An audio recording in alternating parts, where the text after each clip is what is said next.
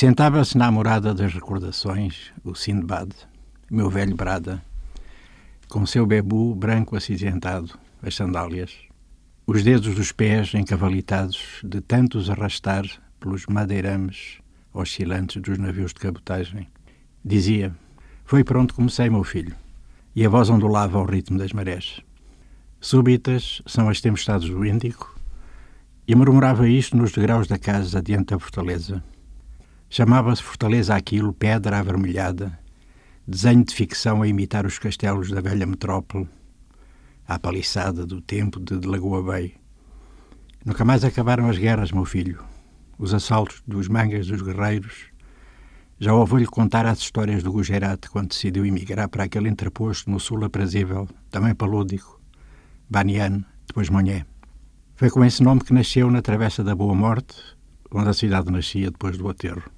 As brancas casas de piso térreo, os comerciantes à porta, os rickshaws que os elétricos destronaram e depois foram eles que morreram. O matagal verde escuro com manchas avermelhadas de terra barrenta, como se fossem ameias desordenadas, intransponíveis. Tem uma bengala nudosa, aprume só as palavras, e um tapete onde se deitou com uma uri à entrada do Mar Vermelho. Voa no sonho velho Sindbad.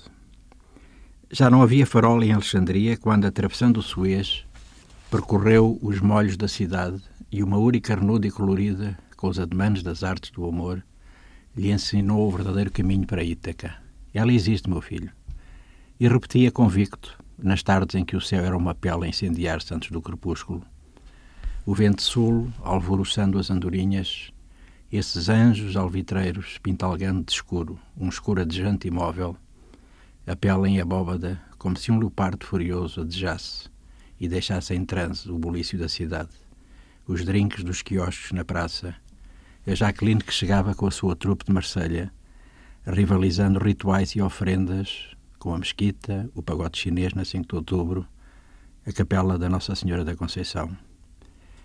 E os patiças, meu filho, diz-me se alijaram os ombros do fardo da sua condição, se espantaram os cavalos, os senhores, se foram com os cipaios e os prisioneiros do chibalo, acorrentados, acamando o chão com os seus maços pesados de madeira, a terra tremendo sem que os sismógrafos registassem.